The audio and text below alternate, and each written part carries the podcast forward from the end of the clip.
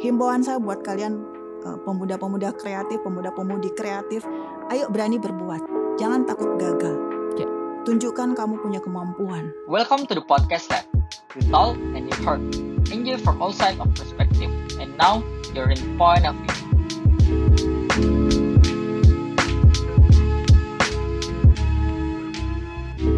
This is Samir Lawata, welcome to the podcast lab. Um, selalu yang tamu yang hampir di podcast ini rata-rata gendernya semua laki-laki. Oh ya, Hanya sedikit kemarin ada sempat eh, Ibu Rahmatika Dewi anggota DPRD Sulsel Hmm. juga. Bu Cicu. Sekarang ini ada temannya Ibu Cicu di anggota DPRD Sulsel. Ada Ibu eh, Andi Narawati sebagai anggota DPRD Sulsel. Ibu di Aha. anggota DPRD Sulsel itu masuk di komisi berapa? Eh, kalau di provinsi itu huruf ya abjad, Ya. saya di komisi A. Komisi A. Ah, ah. eh saya mau tanya kan background bisnis awalnya terus eh melanjutkan hijrahnya atau menjalankan sebuah amanah di tengah-tengah masyarakat di dunia politik itu awalnya sampai mau berkepikiran untuk ah saatnya saya ini untuk mengabdi ke masyarakat itu seperti apa Ya, eh kalau terjun ke dunia politik itu awalnya pastinya hati nurani ya, Ya. panggilan hati nurani untuk eh, bagaimana kita bisa terjun ke dunia politik Ya. yang pasti untuk memperjuangkan rakyat ya. itu Ya. tapi eh kemarin di dapil Mhm. dapil berapa waktu Dapil 6 saya. dapil 6 eh berarti ke setiap komisi kan ada job desk-nya Mhm. Komisi A itu melingkupi seberapa besar ling, eh, job desk yang ada di DPRD Sulsel Eh, kalau komisi A itu membidani pemerintahan ya, pemerintahan. Iya. Semua aspek-aspek soal pemerintahan mungkin kesekretariatan ya termasuk. termasuk juga.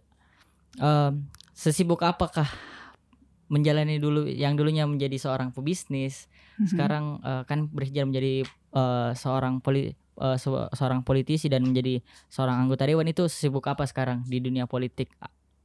Eh kalau tingkat kesibukan itu sih sebenarnya kembali kepada personal kita ya. Ya. Eh, sejauh apa sih yang apa yang ingin kita lakukan? Ya. Seperti saya ingin sesibuk apa sih kita, gitu kan? Oke. Kalau dulu sibuk, ya sibuknya di bidang lain. Nah, terus Oke. sekarang kita memulai lagi dengan kesibukan di bidang eh, pemerintahan atau Ya. politik dalam hal ini. Nah, jadi dua hal eh, yang sebenarnya memiliki penggunaan waktu yang ya tetap 24 jam sehari, waktu terpotong waktu perjalanan, waktu start dan sebagainya. jadi seorang ibu istri dan sekarang mengabdi ke masyarakat itu saya pikir menjadi sebuah beban yang berkali lipat dari yang sebelumnya Ya. yang mungkin di bisnis dulu bisa bisa, bisa cuman santai di rumah kontrol dari rumah dan sekarang harus terjun langsung ke lapangan ada sesu, Mhm. ada adakah sesuatu hal yang berbeda eh kalau berbeda sih eh, tidak ya, Ya. tidak. Mungkin yang berbeda cuma muatan isinya. muatan Ya. isinya ya Kalau secara fungsi kita sebagai kaum perempuan, ya saya rasa tidak ada bedanya. Karena apa pun peran atau job kita, Ya. peran yang paling utama adalah ibu rumah tangga. Ya. Nah itu tidak bisa tergantikan. Ya. Nah, cuman bagaimana kita menggunakan manajemen waktu kita untuk memenuhi semua kegiatan-kegiatan yang kita miliki, tanpa Walaupun kalau saya mengatakan saat ini saya tidak meninggalkan aktivitas saya yang dulu, tetapi Oke. saya hanya menambah. menambah Ya. ya. terus sebagai politisi perempuan di DPRD Mhm. Sulsel sul- sudah sudah ada kebijakan pemerintah untuk melibatkan penuh perempuan di dunia politik kemarin yang presentasi kursinya di dewan men- meningkat itu eh, sebesar bagaimanakah menurut ibu soal peran perempuan dan seberapa besarkah kepentingan perempuan di dunia politik Eh, jadi kalau dalam undang-undang sendiri itu kan sudah diatur eh, 30 kuota 30% dalam partai politik ya. Ya. Nah, peran perempuan itu eh, saat ini untuk Sulawesi Selatan sendiri khususnya di DPR provinsi itu sudah mencapai 30% itu. Ya, terus Ya. meningkat meningkat ya, terus meningkat.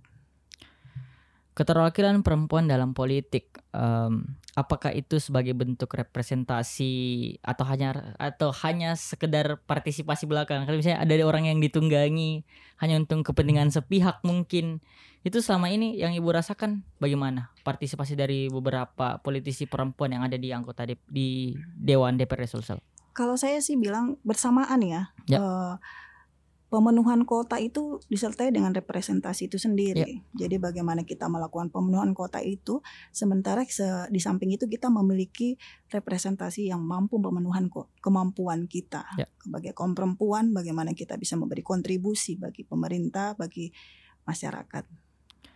keterlibatan soal perempuan eh, pasti banyak problem-problem soal gender yang ada di Sulawesi Mhm. Selatan pada khususnya sekarang permasalahan yang paling besar di Sulawesi Selatan itu soal perempuan soal apa Kekerasan pada Perempuan. perempuan, ya. Itu Oh.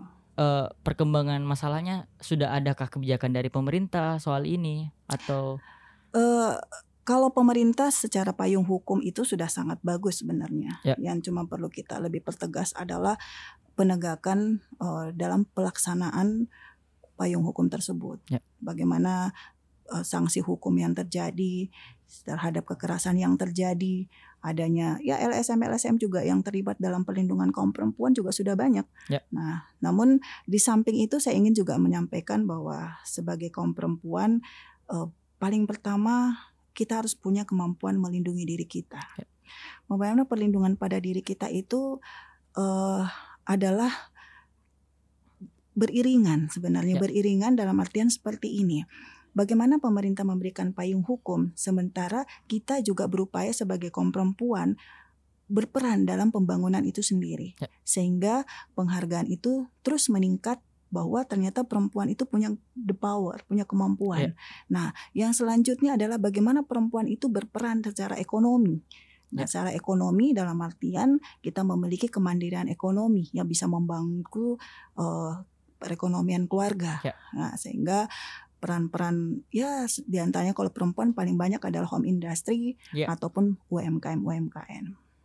sekarang eh, UMKM UMKM itu kan rata-rata dipegang sama perempuan yang ada di Hmm. rumah. Adakah bentuk support dari pemerintah atas UMKM UMKM seperti ini? Adakah peraturan, kebijakan yang bisa mempermudah Ya. agar bisa diakses dan lain itu sudah ada atau belum? Ada ada. Kalau di Sulawesi Selatan ini khususnya ya Dekranasda selalu sering oh, meluncingkan dengan pembuatan legalitas gratis. Ya. Sekarang kan perizinan-perizinan dengan satu pintu itu juga ada gratis. Nah, itu bentuk support dari pemerintah. Nah, cuman sekarang memang PR-nya adalah bagaimana kita memotivasi mensupport masyarakat khususnya kaum perempuan sendiri itu sendiri untuk memiliki motivasi bekerja. Ya. Uh, mau bekerja keras karena Ya. sebuah usaha itu tidak hanya sekedar kita uh, memiliki produk terus kita langsung bisa sukses. Ya. Nah, ada jenjang-jenjang yang harus kita lalui. ada proses gitu. yang harus Iya, dilalui. harus ada proses yang kita lalui.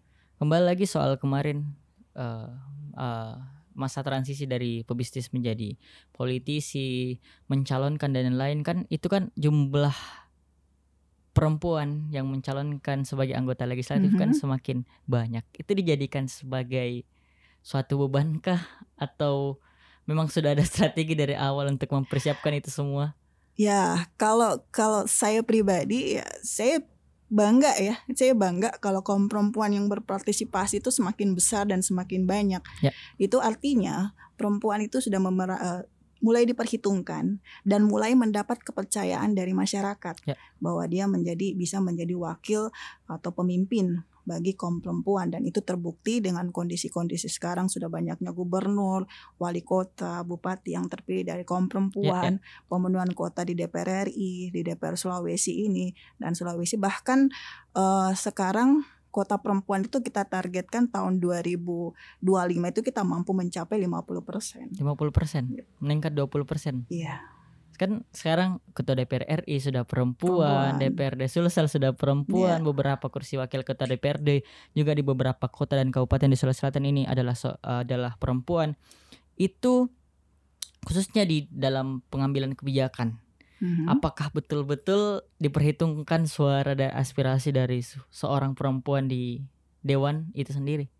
Eh, sebenarnya begini, sebuah aspirasi atau eh, kontribusi yang Ya. kita berikan itu dikembalikan sama diri kita sendiri. Ya. Seperti apa sih kontribusi yang kita berikan? Aspirasi yang kita bawa itu seperti apa? Ya. Ap- Baga- sejauh apa argumentasi kita untuk menguatkan itu semua? Ya. Nah, bukan sekedar eh, memenuhi kuota itu tadi, sekedar meramaikan meramaikan meramaikan kancah politik atau Ya. seperti apa, tetapi bagaimana eh, berkembangnya sekarang ini bahwa sudah perempuan-perempuan yang mengisi kuota itu sudah memiliki kualitas yang eh, cukup bagus kalau Ya. menurut pengamatan saya itu sudah sangat bagus tinggal bagaimana kita terus meningkatkan karena peningkatan kualitas kita itu tidak bisa berhenti Ya. itu terus berlanjut berlanjut sampai selama kita masih punya nafas Terus di era pandemi Covid, Mhm. pasti peran ibu saya sempat kemarin bahas dengan Kak Cico soal peran ibu yang berlipat-lipat ganda lebih Mhm. banyak Mhm. harus bekerja di rumah sebagai anggota le- dewan legislatif harus memenuhi kebutuhan masyarakat banyak Mm-mm. masyarakat yang terdampak apakah ibu juga merasakan hal yang sama terkait itu Iya, eh, yang paling terasa adalah ketika kita tidak bisa beraktivitas keluar. Ya. Yang paling terasa hanya itu. Kalau fungsi kita itu sendiri, saya merasa sampai hari ini eh, fungsi yang kita miliki itu masih bisa kita lakukan. Masih kita lakukan, cuma mungkin teknis pelaksanaannya yang berubah. Ya. Seperti misalnya eh, pembimbingan anak-anak dalam belajar, Ya. bagaimana dia mengikuti pelajaran khususnya untuk kita ibu ya. Itu eh, cuma sistemnya yang berubah. Ya. Bagaimana isi dari muatan kualitas itu sendiri ya bagaimana kita mengisi muatan-muatan itu dengan muatan-muatan positif yang lebih pada mensupport atau meningkatkan kualitas itu sendiri. Ya. Nah, jadi eh, kalau buat saya cara pribadi untuk urusan dengan anak ya alhamdulillah mungkin karena saya sudah dari kecil memberikan mereka kebiasaan kemandirian Ya. kemandirian di dalam eh, belajar kemandirian di dalam belajar ketidak ketergantungan kemampuan mereka ke mana informasi yang kita berikan ketika dia membutuhkan eh, dia punya question bagaimana dia harus menemukan pertanyaan-pertanyaan itu bagaimana dia harus memenuhi pertanyaan-pertanyaan itu itu kita sudah berikan sejari dini. Jadi s- untuk menghadapi pandemik saat ini buat saya tidak terlalu sulit buat mereka. Malah ini jadi kebahagiaan bahwa eh, kita ada dalam satu atap. Itu Ya. aja di luar permasalahan soal ibu yang berlipat-lipat ganda lebih besar daripada yang sebelumnya. Sekarang di era covid pasti besar peran anggota dewan di sini. Sebagai penyampaian aspirasi masyarakat keluhan masyarakat pasti disampaikan ke dewan dulu sebelum pemerintah melanjutkan Ya. apa yang dia mau eh, berikan kepada masyarakat. Itu sekarang di Sulawesi Selatan pada khususnya sampai per hari ini sudah beberapa kebijakan kah atau langkah-langkah dewan yang sudah diusulkan ke pemerintah soal eh, pencegahan, Pencegahan COVID ini Ya, eh kalau menyampaikan kepada pemerintah, DPR itu tidak pernah berhenti. Ya. Anytime dalam keadaan eh, rapat resmi ataupun baik komunikasi lisan ataupun itu selalu ada. Ya. Nah, dan terpenting adalah peran kita sebagai dewan adalah bagaimana kita melakukan mengambil langkah-langkah atau tindakan-tindakan yang eh, membutuh menje- membu- dibutuhkan oleh masyarakat tam- Ya. eh, sambil menunggu proses pemerintah turun tangan. Ya. Nah, jadi yang kami lakukan selama ini adalah dengan organisasi yang uh, kami bentuk, uh, organisasi sosial yang kami bentuk adalah bagaimana kita menjadi jembatan untuk memenuhi kebutuhan masyarakat itu sendiri sebelum uh, pemerintah melakukannya. Ya. Jadi to be continue. Jadi setelah kita langkah awal terpenuhi, nah pemerintah turun tangan, kita melakukan hal yang lain. Oke, seperti itu. Mungkin kan sem- kemarin sempat viral Hmm. di masa pandemi COVID tiba-tiba ada kasus bullying di Pangkep yang Hmm. notabene itu adalah dapil ibu. Iya betul. Itu kan menjadi pukulan besar Ya. bahwa sebenarnya sebagai seorang ibu mungkin yang punya anak pasti agak risih soal pembulian. Apalagi anak ini bisa dibilang sebagai tulang punggung keluarga dan Mhm. dan lain pendapat ibu soal kasus bullying yang terjadi pada saat itu. Itu seperti apa? Iya. Eh, jadi sebelum kita masuk ke tahapan itu, eh, bullying ini sebenarnya saya menjelaskan sedikit, anak ini sebenarnya bukan tulang punggung keluarga, Oh, bukan. Tetapi ya bukan. Saya waktu mewawancarai uh, kedua anak dan ibunya, Ya. dan orang tuanya dalam hal ini, ternyata anak ini cuma memiliki rasa tanggung jawab yang tinggi. Oke, ya. Kebutuhan keluarga terpenuhi oleh orang tuanya. Ya. Nah, namun rasa tanggung jawab anak ini ingin membantu orang tuanya yang melihat kesulitan orang tuanya yang ingin memenuhi. Saya ingin uh, memiliki uang jajan tapi tidak pengen diberikan oleh orang tua saya. Ya. Saya ingin menghasilkan sendiri. Ya. Sebenarnya itu rasa tanggung jawab pada anak itu. Ya. Nah, namun kondisi ini uh, itu hanya satu alasan ya, tapi banyak kasus-kasus yang lain yang terjadi uh, yang di mana banyak sekali masalah-masalah seperti ini. Inilah yang perlu kita pikirkan sebenarnya bagaimana masalah-masalah seperti ini ini tuh semakin hari sekarang ini kan masih banyak yang terpendam ya. Masih banyak Iya, terpendam banyak kejadian yang kita tidak tahu. Tidak tahu. Nah, kebetulan kita eh, sebagai saya sebagai salah satu wakil saya sebagai wakil ketua kaukus perempuan parlemen itu Ya. fokusnya sebenarnya dalam hal ini tentang perlindungan perempuan dan anak. Nah, Ya. Eh, kalau saya memandang seperti ini bahwa menyelesaikan masalah seperti ini tidak bisa cuma sepihak entah dibebankan ke pemerintah saja Ya. atau dibebankan ke orang tua saja Ya. atau ya nafsi-nafsi di sini kita nggak bisa seperti itu. Ya. Nah kita butuh adanya korelasi atau kerjasama antara eh, beberapa eh, stakeholder di dalam hal ini yaitu pihak pemerintah memberikan perlindungan dan secara payung hukum. Ya. Nah, namun realistisnya di dalam di lapangan kita harus melibatkan para tokoh-tokoh agama Ya. untuk eh, bekerja sama dengan orang tua untuk memberikan pendidikan-pendidikan akhlak. Karena ini kasus seperti ini terjadi karena akhlak yang sang, yang krisis ya. Kita Ya. krisis akhlak. Kita nggak tahu anak itu mungkin tidak tahu oh kalau ternyata eh ini nggak benar. Ya. Oh ternyata ini salah. Itu mungkin dia melakukan itu karena dia nggak tahu. Ya. Karena kejadian dalam kasus yang saya datangi ternyata yang memvideokan kejadian itu adalah kelompok pelaku itu sendiri. Ya. Jadi itu artinya kita bisa menyimpulkan bahwa si anak ini tidak tahu kalau ini salah. Ya. Ya. Nah, jadi inilah pentingnya kita menggunakan tempat-tempat ibadah itu, tokoh-tokoh agama itu menggunakan tempat-tempat ibadah ini untuk memberi pembinaan-pembinaan pemuda-pemuda atau anak yang sesuai umurnya berjenjang umurnya itu ke tempat-tempat ibadah tersebut. Ya. Nah, jadi bukan sekedar tempat ibadah itu bukan hanya sekedar untuk menjalankan ibadah, tetapi ada pembinaan-pembinaan rohani untuk eh, meningkatkan akhlak itu dan khususnya kita orang tua, orang tua di rumah itu eh, tidak bisa serta merta kita mengatakan bahwa anak kita sudah sekolah, sudah dapat pendidikan di sekolah, udah mengaji, sudah dapat pendidikan di, di tempat mengaji, itu nggak bisa seperti itu. Ya. Kita sebagai orang tua itu harus betul-betul memahami dan memberikan eh, kasih sayang yang luar biasa buat anak kita, sehingga dia eh, enggan untuk berbuat buruk karena merasa eh, saya sudah terpenuhi kebutuhan saya sebagai seorang anak. Berarti tadi ada tanggung jawab dari orang tua, Mhm. lingkungan, mempengaruhi juga. Iya sangat. Generasi selanjutnya adalah generasi Z. Yep. Bukan lagi milenial. Yep. Generasi 10-15 tahun yang akan datang dia akan melewati fase-fase yang dimakan sebagai, sebagai fase selalu saya bilang fase uji coba. Yep. Masa 20 tahun, belasan tahun itu sebagai masa fase-fasenya anak-anak muda untuk mencoba. Mhm. Permasalahan sekarang di Sulawesi Selatan ialah anak muda ini karena mungkin terlalu banyaknya kegiatan di luar sana, tidak Mhm. mementingkan lagi apa yang dia mau yang dan dia inginkan ke depan. Adanya krisis identitas yang kemarin Mhm. sempat bahas ke Ismail Bahtiar soal anak muda tidak ada fokus soal mau berbisnis kah, dia mau nanti ke depannya mau jadi apa dan lain-lain. Pandangan Ibu soal identitas anak muda di Sulawesi Selatan pada umumnya itu sampai sekarang Iya. seperti apa?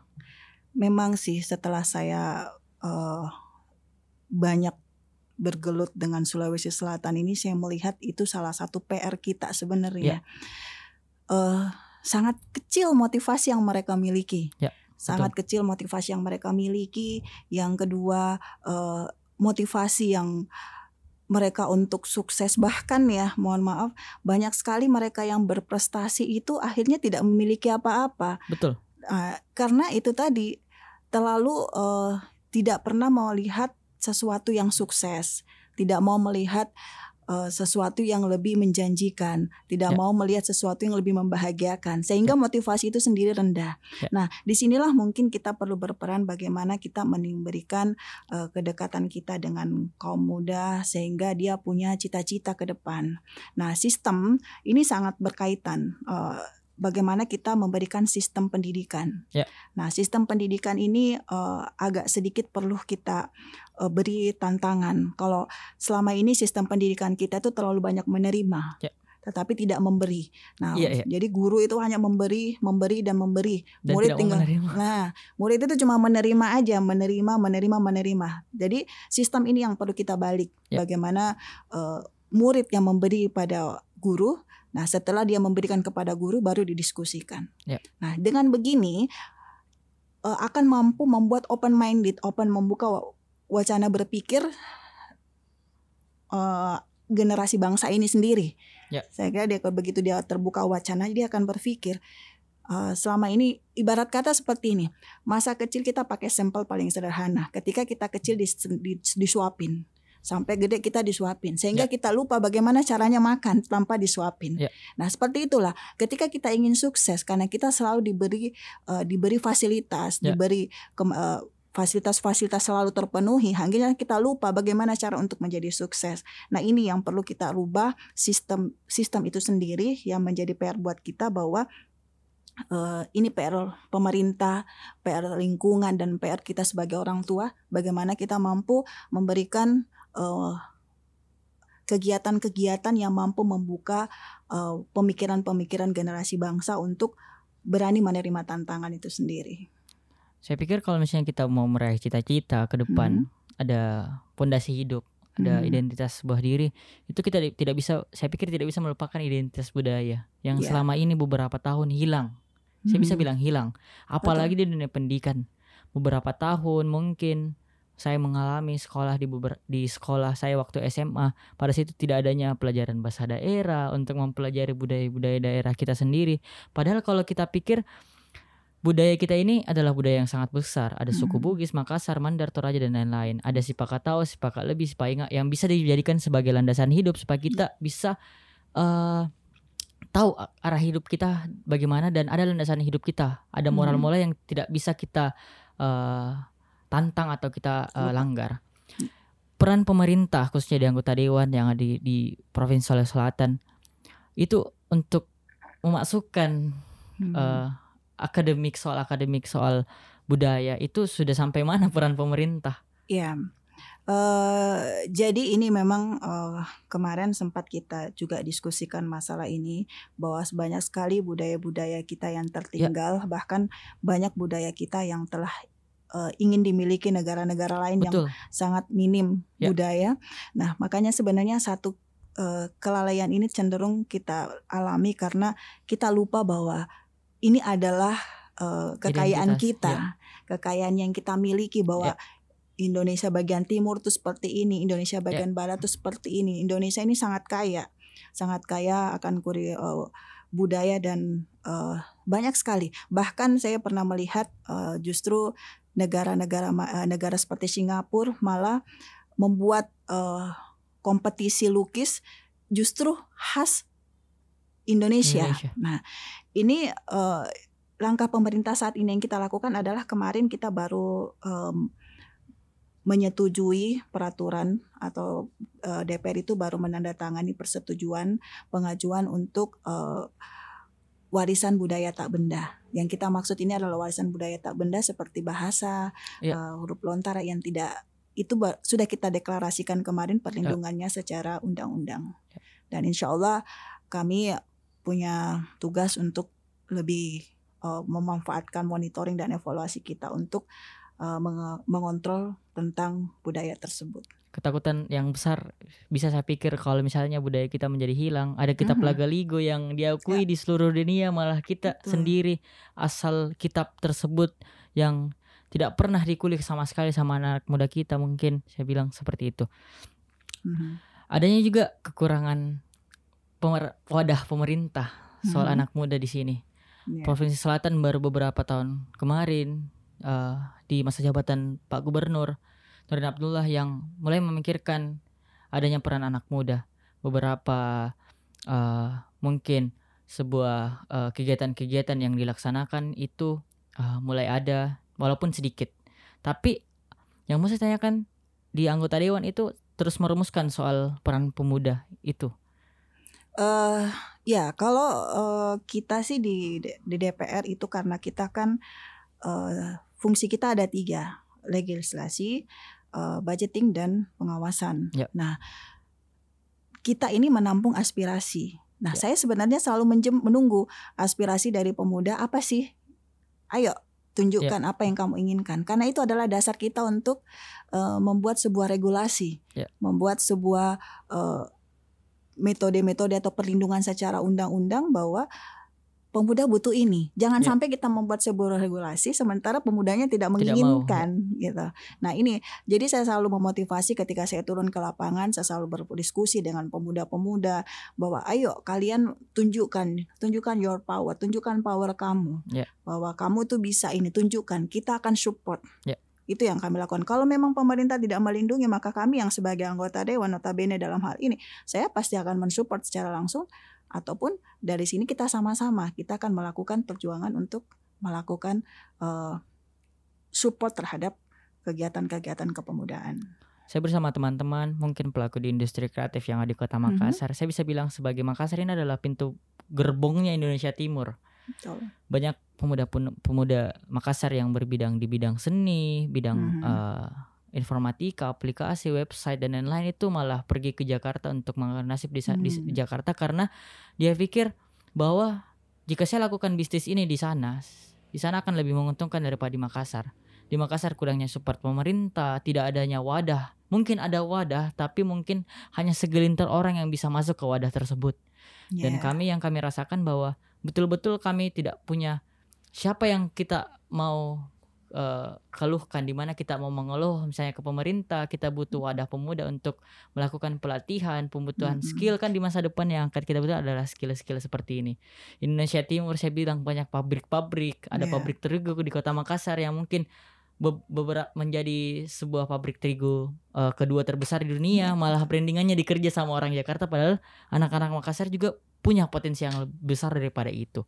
Industri Mhm. kreatif berbicara soal industri kreatif di Makassar. Ibu sebagai anggota dewan sudah melihat sebesar baga- bagaimana ini peluang industri kreatif yang ada di Kota Makassar. Eh, ini kebetulan sekali ya menanyakan hal ini. Saya baru kemarin berdiskusi dengan beberapa Indo- eh, Indonesia kreatif ini yang dalam pembuatan film-film Indonesia. Ya. Dan ini saya pernah diskusikan dengan eh, ketua DPR. Ya. Saya memberi eh, motivasi kepada ketua DPR pada waktu itu saya menyampaikan bahwa eh, ayo kita mensupport. Ya. Eh, ini adalah tugas kita eh, sebagai wakil rakyat salah satu tugas kita untuk memberikan perhatian khusus dan why not kalau kita melakukan sebuah langkah-langkah yang bisa eh, Indonesia eh, Sulsel ini punya power Ya. punya power pemuda-pemuda yang kuat Ya. cuma yang tampak di mata kita memang yang kuat-kuat ini kecenderung tidak kelihatan Ya. nah tapi ada nah Tapi kalau- ada, tapi banyak. ada banyak. Nah ini sebenarnya eh, saya sebenarnya sedang menunggu ini. Kalau saya pribadi saya menunggu ini. Mungkin eh, ini adalah ya, salah satu momennya untuk kita ketemu. Setelah momen ini diskusi ini kita akan membicarakan soal itu. Berarti saya pikir peluang anak Makassar besar sekali. besar sekali. Jadi memang seperti ini. Kalau kita berbicara eh, membandingkan Jakarta dengan Sulawesi Selatan yang membedakan kita itu sebenarnya motivasi kita aja yang berbeda Ya. peluang itu selalu ada Ya. cuma cenderung kalau untuk eh, berjuang sampai di ujung perjuangan itu motivasinya lebih besar memang mereka yang hidup di ibu kota. Ya. Hanya itu sebenarnya. Nah, kalau kecenderungan kita pemuda-pemuda Sulawesi Selatan ini tidak semua, tetapi sebahagian kecil itu ketika menghadapi tantangan kendor. Nah, semangatnya kendor, harus dipus terus. Ya. Nah, ini tapi ini eh, saya melihat kayak beberapa produksi film Ya, betul. produksi film itu yang diterima oleh dunia internasional bahkan saya kemarin ada pengalaman membawa eh, generasi bangsa untuk ke ke negara-negara maju seperti Eropa Ya. itu sangat terima mereka sangat menerima dan sangat welcome dan bangga dengan budaya yang kita Ya. miliki dan ini saya saksikan sendiri dan mereka sangat-sangat dan memang ada sedikit yang perlu kita eh, Sulawesi Selatan ini bisa kita reduksi dari mereka yaitu beberapa eh, event-event yang mereka berani mengambil resiko. Ya. Himbauan saya buat kalian eh, pemuda-pemuda kreatif, pemuda-pemudi kreatif, ayo berani berbuat. Jangan takut gagal. Ya. Tunjukkan kamu punya kemampuan. Nah, kamu tunjukkan kemampuan dunia akan melihat. Dunia akan melihat apa yang kamu inginkan. Jangan pernah terkendala oleh suatu apa pun, apalagi kendala modal atau apa segala macam yang sering dipertanyakan. Kami tidak punya modal. Iya, itu Ah, iya iya iya. Itu Itu, selalu. problem paling besar ya. jangan pernah. Kalau saya cuma mengatakan, jangan pernah mengatakan bahwa modal itu adalah kendala paling besar. Iya. Kendala yang paling besar adalah diri kita. Ya. Kendala yang paling besar, sekali lagi saya katakan kendala yang paling besar itu adalah diri kita. Ya. Bukan modal. Ya. Allah melihat bahwa ini anak serius nih. Ya. Aku akan bukakan jalannya dia untuk menemukan modal itu. Ya. Jadi ketika kita ingin maju, satu kata kunci motivasi dari saya bahwa ketika ingin meraih sukses, jangan pernah mundur karena modal. Nah, sering juga mendengarkan beberapa kali kita mendengar orang-orang sukses, semua mulai dari siapa sih sekarang orang-orang kaya yang memulai dengan punya uang? Tidak ada. nggak ada. Nah, tapi dia lebih kuat motivasinya bahwa kesuksesan itu bukan about money. Ya ya. Orang sukses karena kehendak Allah. Tetapi Allah tidak hanya sekedar sulap, simsalabim kamu sukses. Harus ada Tapi proses ada dulu. prosesnya. Proses itu adalah kesulitan-kesulitan, tantangan-tantangan, hambatan yang kita miliki. Itu adalah bagian dari proses. Kalau kita mampu melewati itu, maka kita mencapai tujuan. Nah, bahkan kita menjadi sesuatu yang berkualitas. Sederhana saja, kita mengatakan bahwa saya ingin eh, berangkat ke kota Maros misalnya. Ya. Tetapi saya tidak punya eh, uang. Mungkin nggak kita sampai ke sana? Mungkin. Mungkin. Itu jawaban yang paling betul. Kenapa? Kita berpikir bagaimana caranya saya bisa nyampe ke Maros tanpa saya harus mengeluarkan uang. Maybe kita jalan kaki, Nebeng ke orang. nebeng ke orang. Ya itu kreativitas kita yang muncul. Ya.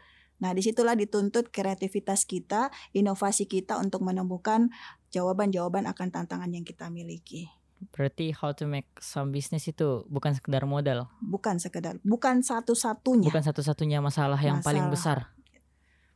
Terus yang mau saya kampanyekan sekarang adalah adalah Makassar sebagai gerbang utama industri kreatif Mhm. di Indonesia Timur Ya. pada khususnya.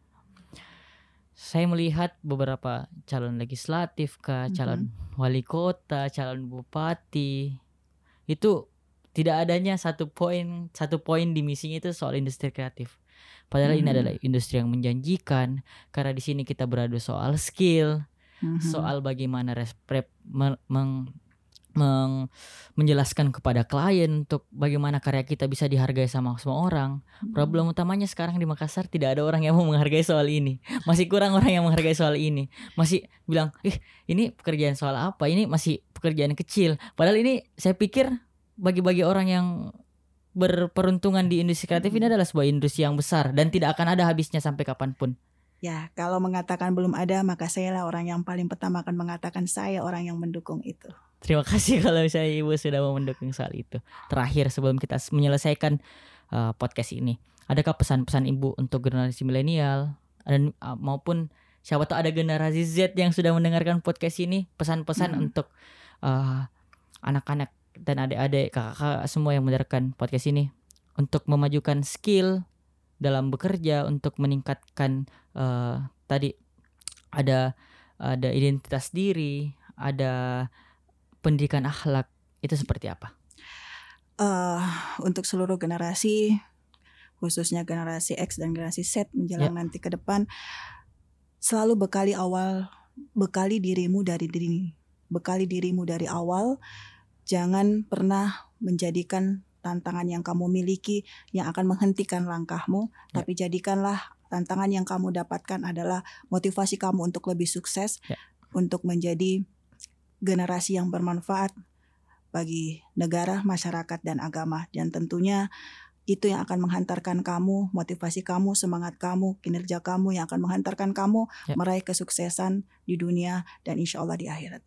Terima kasih Ibu sudah Sama-sama. sudah mengisi podcast Lab by Perspective Lab. Semoga bermanfaat bagi teman-teman semua dan untuk teman-teman semua saya ucapkan sekali lagi selamat tinggal.